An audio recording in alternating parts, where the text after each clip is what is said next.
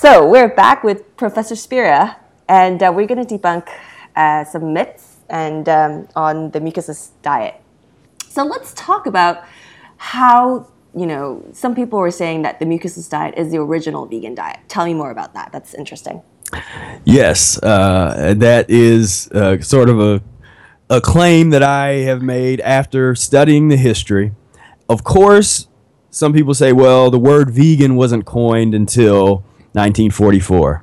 And that's true. However, if you read the history, uh, people that consider themselves uh, vegan historians, they will go back into the 1800s and follow the the seeds of veganism that started in the vegetarian societies sure. of, uh, of Europe and then later in America. Mm-hmm. And but there was really no books. There there were a few people that published. Uh, there was a what what they consider a vegan cookbook that came out in the 1800s, and, but there was no dietary system that led to what today we would call a, a vegan diet or a plant-based diet. And so Ehret uh, started publishing his works in the early 1900s, and then the Mucusless Diet in 1922. And if you read the vegan history, mm-hmm. they they will go from the late 1800s and 1910 with what mm-hmm. some of them say is one of the, the earliest vegan cookbooks, and then they skip to 1944.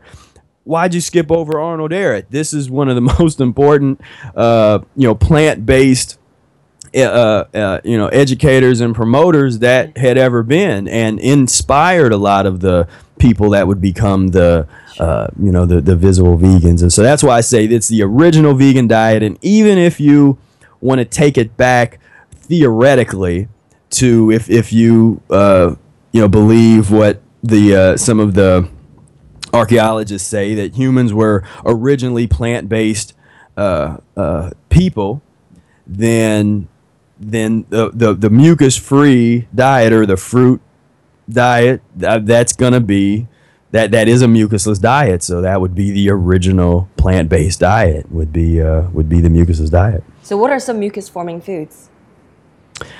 Mucus forming foods are dead animal flesh, dairy, grain, starches, and fats, even that of plant origin. Now, before everybody gets scared, mad, and things, uh, you use some of those mucus forming foods to transition off of the worst ones. As we talked about earlier, you know, I used wheat products to get off of meat. Um, and and so in there, I use some fats in the form of like olive oil. Uh, not a fan of avocados. That that they're too addictive to me, and they and they're very they create a lot of slime, uh, and so I tend to steer clear of those. But uh, but yeah, so th- those are the mucus, the, the mucus forming items. Uh, some of the things that are things that are mucus free are going to be your your fat free and starch free fruits and vegetables, and then there's a certain category of vegetables that become relatively mucus free when they're cooked properly. So things like uh, the uh, you know zucchini, all kinds of squash, acorn squash, butternut squash, uh, sweet potato, all of these things when cooked long enough and properly become relatively mucus free. And what are the transition foods? They will be the transition foods. Uh, yeah, those are excellent, and that's what a lot of people that are raw foodists skip over, and they don't they, they deprive themselves the opportunity to transition using things like cooked, uh, uh, you know, acorn squash or uh, you know the, these items that are mucus free. So instead of eating a cooked mucus free meal, they will go and eat three or four or five or six avocados and think that's okay because it's raw.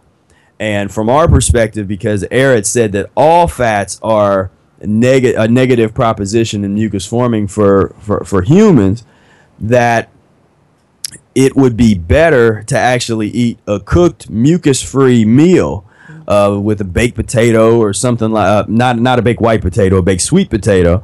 Uh, white potato is too starchy, but a sw- uh, like a baked sweet potato or acorn squash, that would be a better meal than to go and eat a bunch of nuts and seeds, even though they might be raw, or avocado, even though they might be raw, or something like that. And uh, so that's one of the huge differences between what a where a lot of the raw food consciousness and, and dogma lies and the mucusless diet. Like I say, sometimes the mucusless diet is the ultimate middle way. Uh, some people like that that concept of the middle way. To me, and, and if you if you have raw foodism on one side and you have veganism uh, on the other on the other side, the mucusless diet encapsulates all that. There is no other dietary system that, by definition, would include vegetarianism and veganism, which is part of is your, of your transition, but also at the highest levels is going to be raw uh, mucuslessness, and uh, and so it encapsulates both of both of those worlds. The difference is with the raw uh, with mucusless diet versus the raw foodism is with the mucusless diet, it's okay to eat some cooked foods. It's not the end of the world, uh, but you want them to be targeted. You want to be eating them for a reason, and you want them to be things that are going to eliminate well without leaving behind a lot of slime. From mucusless diet versus the veganism, is mucusless diet practitioner is not going to want to eat things like the tofus and the rices and the soy burgers and the seitans and, and all the processed kind of foods and that kind of stuff. We're not going to want to eat that too long. Might use a little bit of it to transition from time to time, but it's never you're never going to develop a mentality like I'm going to eat like this the rest of my life. And that's why you think a lot of some of the raw foodists that come to see you, they fall off the raw food wagon because they didn't go through the transition period. Right. Yeah. They're they're they, they either fell off or they are in the process of falling off uh, or they're not getting the healing that they need. I've worked with many people that they they were raw, yet they were into stuff like fermented foods, which some of these things I don't even.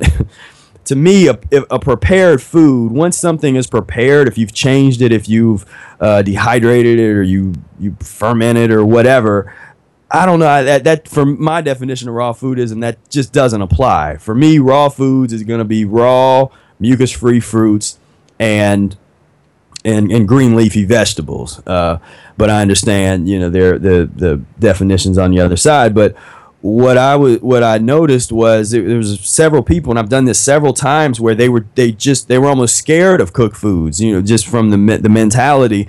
And they didn't want to do it, but they were suffering. They and they weren't getting any healing.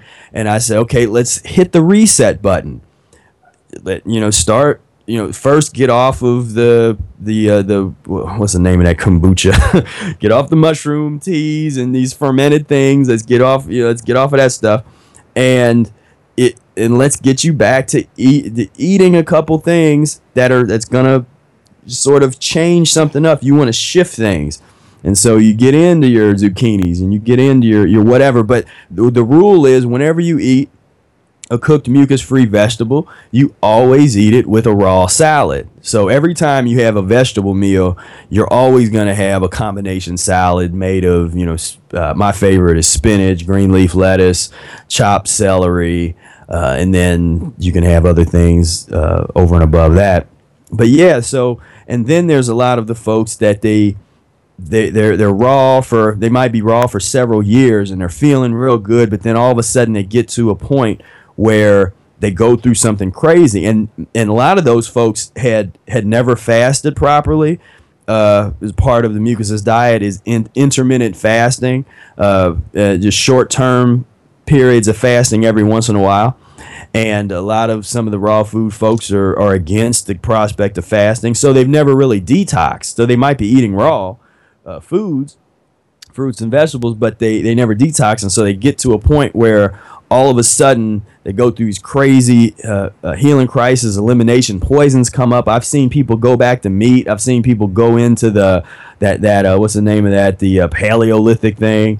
Uh, Why is that though? From yeah. raw from from raw vegan randomly and going to the other end. Well, because the, when the when the if these poisons aren't eliminated, see when we were talking about my transition, over the course of those six months, I effectively eliminated those poisons and transformed my physiology permanently to the point where that wasn't even an option, that that wasn't going to happen. But when people try to turn on a dime and don't go through the transition, they go through, they go from a, uh, uh, a, a, you know, a standard American diet or just a standard diet, yeah. and they go from that and overnight now I'm raw and I'm eating, you know, vegetables and picking out on a bunch of avocados and stuff. And it, it, you you never eliminate those poisons. And so they're housed in your tissue system. And once your body gets the opportunity to eliminate it does. And because and and since especially since they're not armed with mucusless diet transitional methodology which would would really help when they were going through that kind of elimination they they give in to their addiction and they go right on back, go all the way back to meat because they never tran- they never transformed their physiology. Interesting. Now then the last question would be is the mucus free diet is that fruitarianism then? Well, that's what a lot of people think that mucusless diet automatically means fruitarianism. And I don't like I don't really like the, a lot of these isms because what they do is they put us in a box. As soon as you call yourself an ism, now now you're in a box. Well, I'm a vegan. I do veganism or raw foodism or fruitarianism, and you're already in a box. With mucusless diet healing system, it's a system, and some and everybody is at different parts. Some people are still dealing with vegetarian stuff. Some people might be at a vegan level. Some people might be doing fruit fasting. Other people might be doing water fasting. I mean, everybody is at a different level, and it's all part of the system. So we're not inhibited by an ism.